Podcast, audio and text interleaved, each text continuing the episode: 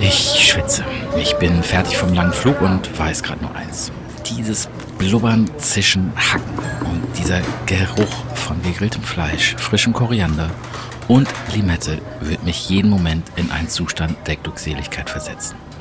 Dieses Ding in meiner Hand ist heiß, verdammt heiß. Ich schlapper noch schnell ein bisschen was von der grünen Soße aufs kommende Glück und klappe die Maistortilla zusammen. Spreize den kleinen Finger meiner rechten Hand ab, neige meinen Kopf etwas zur linken Seite und schiebe mir so viel, wie es nur geht, in den Mund. Wir sind in Mexiko und ich esse gerade meinen ersten Taco auf mexikanischem Boden.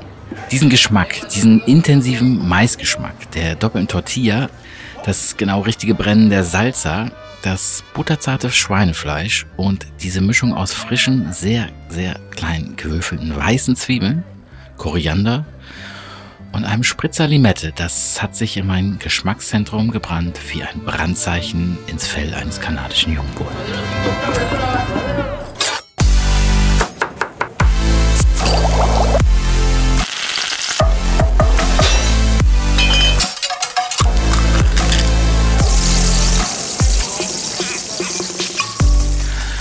Herzlich willkommen zu Topfkino, einer kulinarischen Weltreise im Pocket-Format.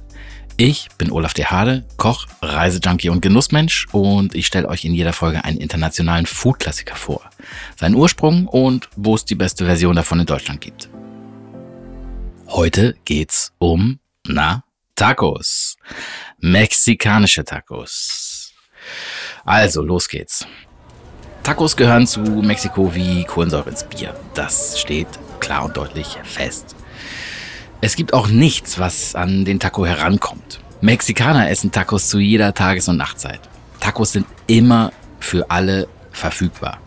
Sie sind einfach so unglaublich beliebt, dass zum Beispiel, verzeiht mir Spanisch mal wieder, ich kann kein Spanisch, aber echarse un taco das heißt etwa sowas wie ist ein Taco, das ist quasi schon zum Synonym für Essen geworden. Also Essen gehen, Essen kommen, Essen irgendwas. Also ja, die Mexikaner essen noch etwas anderes. Wenig, aber es kommt vor. Also dieser kleine Fladen aus Mais, der mit tausenden von Füllungen daherkommt, hat es geschafft, über die Grenzen Mexikos hinaus alle verrückt bzw. glücklich zu machen.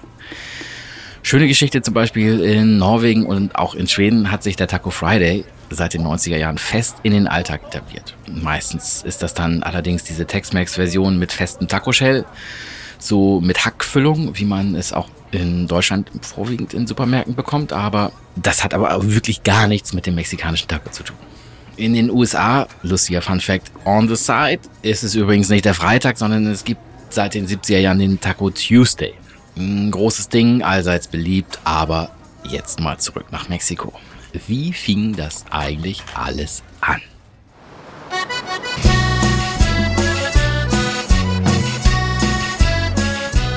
Ursprung des Tacos liegt natürlich im Mais. Ohne Mais keine Tortilla und ohne Tortilla kein essbarer Teller.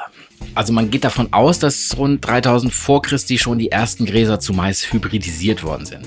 Sprich, bestimmte Gräser mit bestimmten Eigenschaften wurden immer weiter gekreuzt und kultiviert, um so nach Größe, Ertrag und Geschmack eine nahrhafte Pflanze zu züchten. Mais ist übrigens die erste so kultivierte Pflanze der Geschichte. Man huldigte damals den Mais als Fundament der Menschheit, Samen des Lebens und glaubte sogar, dass der Mensch aus Mais entstanden ist. Wann genau der nächste wichtige Schritt passierte, das weiß man nicht so genau. Vielleicht 100, 500 oder 1000 Jahre später wurde die Nixtamaltisierung erfunden. Nixtamaltisierung, komisches Wort, aber äh, Mais wird in einer alkalischen Lösung eingeweicht, also in Wasser mit einem ziemlich hohen pH-Wert sehr, sehr hartes Wasser, könnte man auch sagen. Und das hat man damals wohl mit Kalkgestein hinbekommen. Ähm, äh, also in diesem Wasser wurden dann die Maiskörner nach mehreren Stunden einweichen gekocht und anschließend geschält und zerrieben. Und durch diese abgefahrene Idee wurden dann im Mais wichtige Nährstoffe freigesetzt. Der Brei war verdaulicher und der Geschmack hat sich verbessert. Eine ziemlich geile Erfindung, kann man mal so sagen. Und das zu dieser Zeit obwohl, das sagt man immer so. Äh, ich glaube aber, dass die in vielen Dingen einfach schon sehr viel schlauer waren als wir heute. Aber ihr merkt schon, Taco ist ein ganz schön weites Thema. Daher versuche ich mich jetzt kurz zu fassen und springe mal schnell ins 16. Jahrhundert. nämlich zu den Azteken. Man geht davon aus, dass der Vorläufer des heutigen Tacos sehr, sehr weit verbreitet war. Flache Brote aus dem gewonnenen Maisbrei der heutigen Tortilla wohl schon ziemlich ähnlich waren, belegt mit Zutaten wie Fisch, Truthahn und Chilis. Wenig später, wie ihr wisst, kamen die Spanier und brachten einen ganzen Haufen neuer Gewürze, Tiere und andere Zutaten mit. Zum Beispiel Schweine, Kühe, Zwiebeln, Knoblauch. Der Begriff Taco kam dann noch später und zwar so im 18. Jahrhundert. In den Minen wurde damals Schießpulver in Papier eingewickelt, um Gestein zu sprengen. Und diese kleinen Pakete nannte man Taco. Ist aber alles natürlich nicht wirklich gut belegt und äh, ja, wie immer, daher nur eine Vermutung.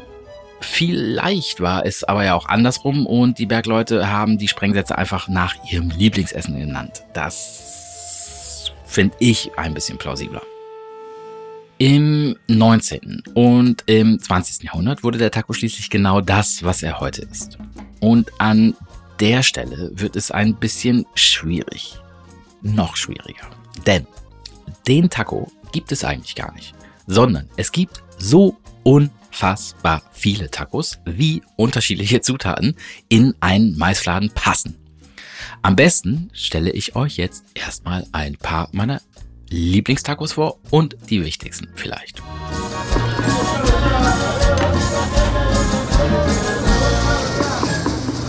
Da gibt es zum Beispiel den Taco de Suadero. Suadero ist eine dünne Scheibe Fleisch vom Rind aus der Region zwischen Bein und Bauch ungefähr. Und die wird lange im eigenen Fett gegart. Konfiert, wie man das in der Fachsprache sagt.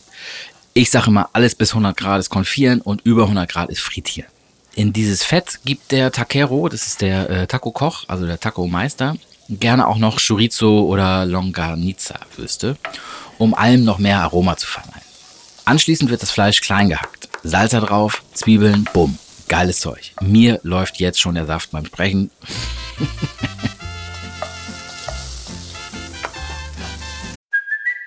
It's Kaylee Cuoco for Priceline. Ready to go to your happy place for a happy price? Well, why didn't you say so? Just download the Priceline app right now and save up to 60% on hotels. So, whether it's Cousin Kevin's Kazoo concert in Kansas City, go Kevin, or Becky's Bachelorette Bash in Bermuda, you never have to miss a trip ever again. So, download the Priceline app today. Your savings are waiting.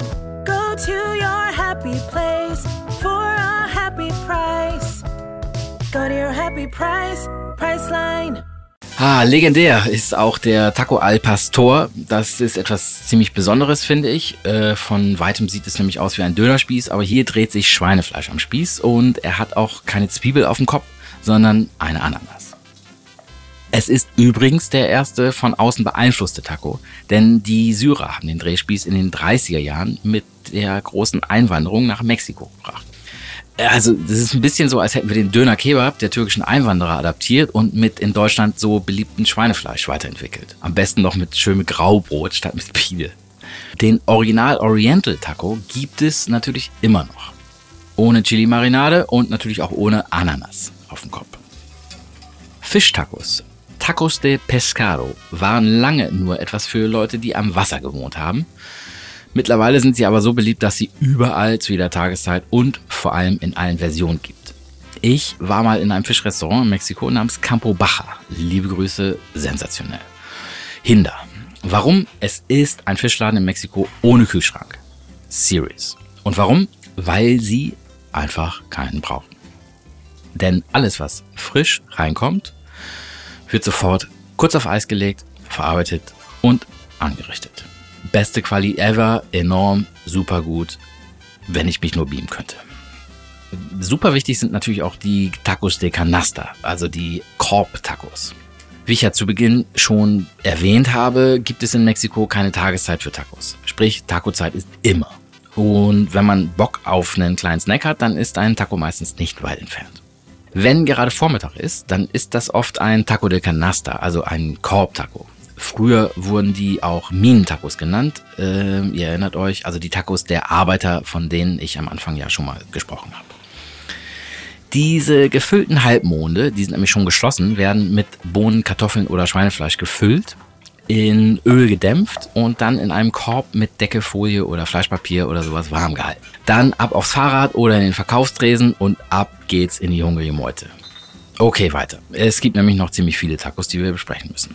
Zum Beispiel Taco Canitas. Wenn das nicht sogar einer der beliebtesten Tacos ist. Canitas heißt so viel wie kleines Fleisch. Also der kleine fleischige Snack für zwischendurch vielleicht. Und er besteht aus langsam geschmortem Schweinefleisch. Kaum ein anderer Taco kombiniert die beiden Welten der mediterranen Einwanderer, also der Spanier, und der lokalen amerikanischen Zutaten besser als der Taco Canitas. Sprich Zwiebeln, Limetten und Koriander aus Spanien und amerikanische Urprodukte wie zum Beispiel Avocado, Chilis und Tomatillos. Dann gibt es noch Tinga-Tacos, also mit Hühnchen, Carne Asada, gegrilltes Fleisch, meistens Flank oder Skirt Steak, also die Bauchlappen oder das Zwerchfell vom Rind. Camarones mit äh, Garnelen, Lengua-Tacos mit Zunge, Insektentacos, Kopffleisch-Tacos, Tacos mit Pulpo, mit Käse, mit alles scharf, cremig, heiß, fettig, knusprig, salzig und logischerweise, Moment, habe ich fast vergessen, süß. Zum Beispiel mit Ananas, Tacos de Piña, Tacos de Chocolate, Dulce de Leche, Le Frutas. Meine Güte, da soll mal einer durchsteigen. Für mich ist es ja schon schwer durchzusteigen, was jetzt genau ein Taco eigentlich ausmacht. Ich war lange Zeit davon ausgegangen, dass ein Taco zum Beispiel immer geklappt sein muss. Also eine runde Tortilla mit Füllung geklappt. Bis mir ein mexikanisches Restaurant in Mexiko, ich glaube es war im Fischladen, ohne Kühlschrank, gerollte Tacos servierte. Das sei etwas ganz Besonderes aus dem Norden. Aha, okay. Also, ich werde es wohl nie ganz ergründen, aber eines ist und bleibt sicher. Tacos sind so unfassbar vielseitig, beliebt bei alt und jung, lecker zu jeder Tages- und Nachtzeit und vor allem ziemlich geiler Scheiß und günstig und nahrhaft. Nahrhaft, denkt ihr jetzt? Okay, klar, äh, Käse, Fleischberge allein machen natürlich noch keine gesunde Ernährung, aber Fun Fact, oder äh, doch lieber Health Fact, soll ich das so sagen? Anyway, für unseren Körper sind Aminosäuren ziemlich wichtig und nur wenn wir alle Aminosäuren durch die Nahrung zu uns nehmen, funktioniert das mit unserer Gesundheit noch ziemlich gut. Mais und Bohnen haben komplementäre Aminosäuren. Das heißt also, dass der Mais hat die Aminosäuren, die die Bohnen nicht haben und andersrum. Das heißt also, dass wir durch nur diese beiden Zutaten alle Aminosäuren zu uns nehmen. Also, man könnte auch sagen, a kidney bone taco a day keeps the doctor away. Und Tipp für euch, der Schlüssel ist die Kombination aus Getreide und Hülsenfrüchte. Also, ich habe wirklich schon überall ziemlich geile Tacos gegessen. In Zürich, in Hamburg, in Mexico City natürlich und sogar mal in the middle of fucking nowhere in Kentucky. Ich habe wirklich keine Ahnung mehr, wo es war. Ähm, äh, es war auf jeden Fall ein Parkplatz, wo nichts weit und breit war. Und auf einmal so ein kleines mexikanisches Lebensmittellädchen irgendwie äh, auftrat. Wir kurz rein, Getränke holen und irgendwie stehen da Stühle, Tische, okay, und äh, mal nachgefragt. Pff, klaro, ja, also Fadi steht in der Küche und macht Tacos. Was wollt ihr denn? Ich sag mal, unverhofft kommt manchmal einfach ziemlich sensationell. Das waren nämlich so ziemlich die geilsten Tacos, die ich zumindest in Amerika hatte. Aber äh, was soll's. Ich will euch ja noch ein paar Tipps auf den Weg geben, wo ihr nicht weite Wege gehen müsst, fahren müsst, fliegen müsst. Zum Glück hat der Taco nämlich ja längst den Burger-Trend abgelöst, äh, obwohl, muss ich sagen, der Smash-Burger jetzt wieder ziemlich weit nach vorne prescht, was Food-Trends angeht. Aber es gibt immer noch jede Menge gute Tacos in Deutschland. Wenn ihr in Hamburg seid, könnt ihr zum Beispiel ins Restaurant Mexikostraße gehen. Das ist nicht in der Mexikostraße, sondern der Laden heißt Mexikostraße. Sehr, sehr gute mexikanische Tacos. In Hamburg gibt es aber noch eine Haltestelle und zwar Dida Sanchez in Langenhorn. Auch sehr gut. Liebe Grüße. Und wenn ihr mal in Berlin seid, müsst ihr natürlich unbedingt in die Taqueria El Oso, die ist in der Markthalle Pfefferberg. So, ich weiß nicht, wie es euch geht, aber ich habe jetzt so viel von Tacos gelabert, dass ich, kleiner Tipp am Rande, ich habe immer in meiner Tiefkühltruhe ein Paket mit Tortillas.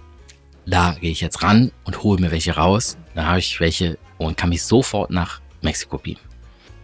Dafür, dass es natürlich ein schneller Taco ist und äh, ich natürlich auch neben den Tortillas immer tiefgekühlte Chorizos. Also rausholen, auftauen und los geht's. Chorizo ist erstmal von der Pelle befreien und mit einem Messer gut zerhacken. Das geht vor allem im gefrorenen Zustand ziemlich gut. Dann die Wurst in eine heiße Pfanne geben und schön lange auf einer Seite anbraten, sodass eine schöne, leckere, knusprige Masse entsteht.